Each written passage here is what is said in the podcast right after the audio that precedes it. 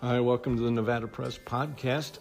I'm uh, back here. It's Thursday. It's been a while since I've done one, so I apologize for that. But uh, we're going to get to a little rant of mine today because I'm going to talk about uh, reporting about crime in courts. And I'll start with a, a good example from um, the Record Courier. They have a whole page here, uh, page six, with crime in courts news and a story at the top by Kelsey Penrose that attracted my attention because it says, What constitutes a deadly weapon?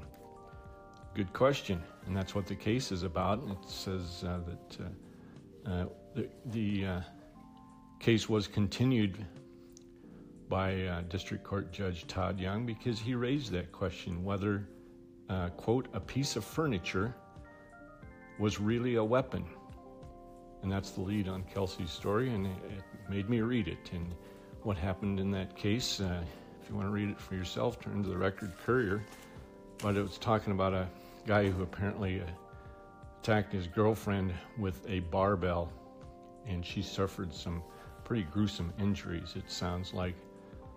But uh, the judge in the case uh, did raise that question, and he's quoted here at the end. It's saying, If I pushed you out a window 14 floors up, and you hit the ground, the ground does not constitute a deadly weapon. So, very interesting. But the Record Courier's got, you know, it's got four stories on this page. Uh, actually, a court roundup and so on. Another good one about a uh, email hoax that says it was uh, actually making the, the way around the entire United States and Great Britain. So, I, I think if you're a reader, that's been the bread and butter for newspapers for all time. It's the way reporters learn how to to report. They typically start on the uh, crime and courts beat because there are tons of good stories. People will read them.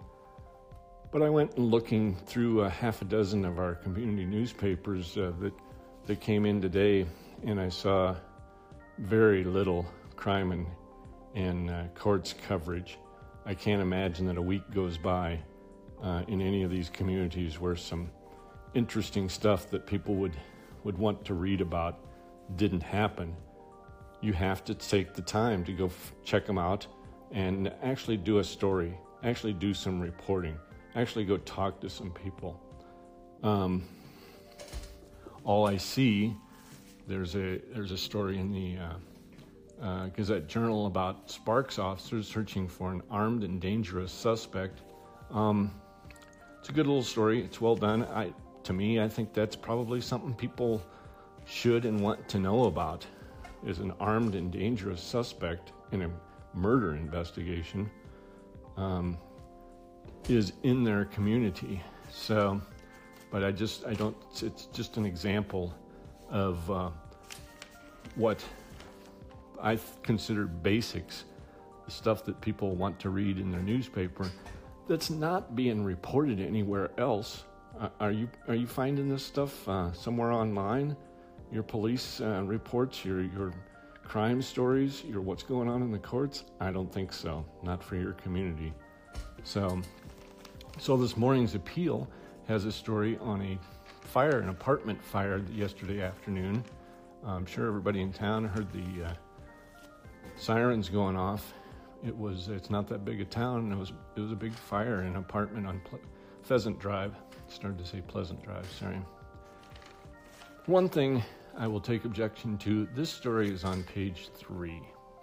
Um, page one stories have Nevada High Court demands initiative petition revisions.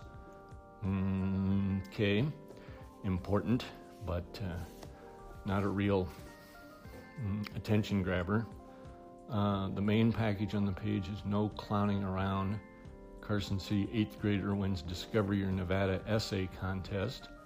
That's fine. That's nice. Um, uh, always good to have a feature story there.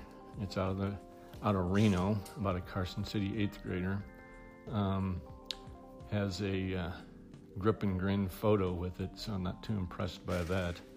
And the third story on the front page Carson City Fair coming together, volunteer sponsors needed.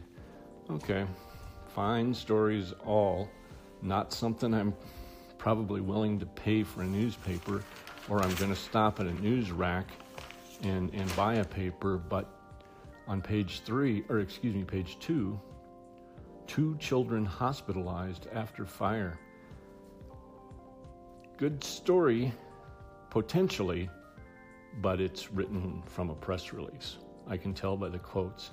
I would like to thank our mutual aid for assisting us. The positive outcomes would not have been possible without them, the fire chief said. Wow, that's probably the worst quote I've ever read in a story. so, uh, the positive outcomes, you're talking about a story that mentions, kind of in passing, that um, they rescued an eight year old f- from the second floor window of this apartment building. That sounds like a good story to me. And uh, the headline gets it right, and the story eventually gets it right, but the lead says two Carson City juveniles were hospitalized. If you're an editor, you have to catch those things. You have to change that. You don't say, Oh, I ran into a mom and her two juveniles yesterday. No, they're children. They're 8 and 13 years old. So, anyway, that's my rant. Um, check out your community newspapers. Uh, I urge the community newspapers, I urge the reporters and editors to go out there and do some reporting and get the stories that readers want to read. Okay? All right, be back with the Nevada quiz in a bit.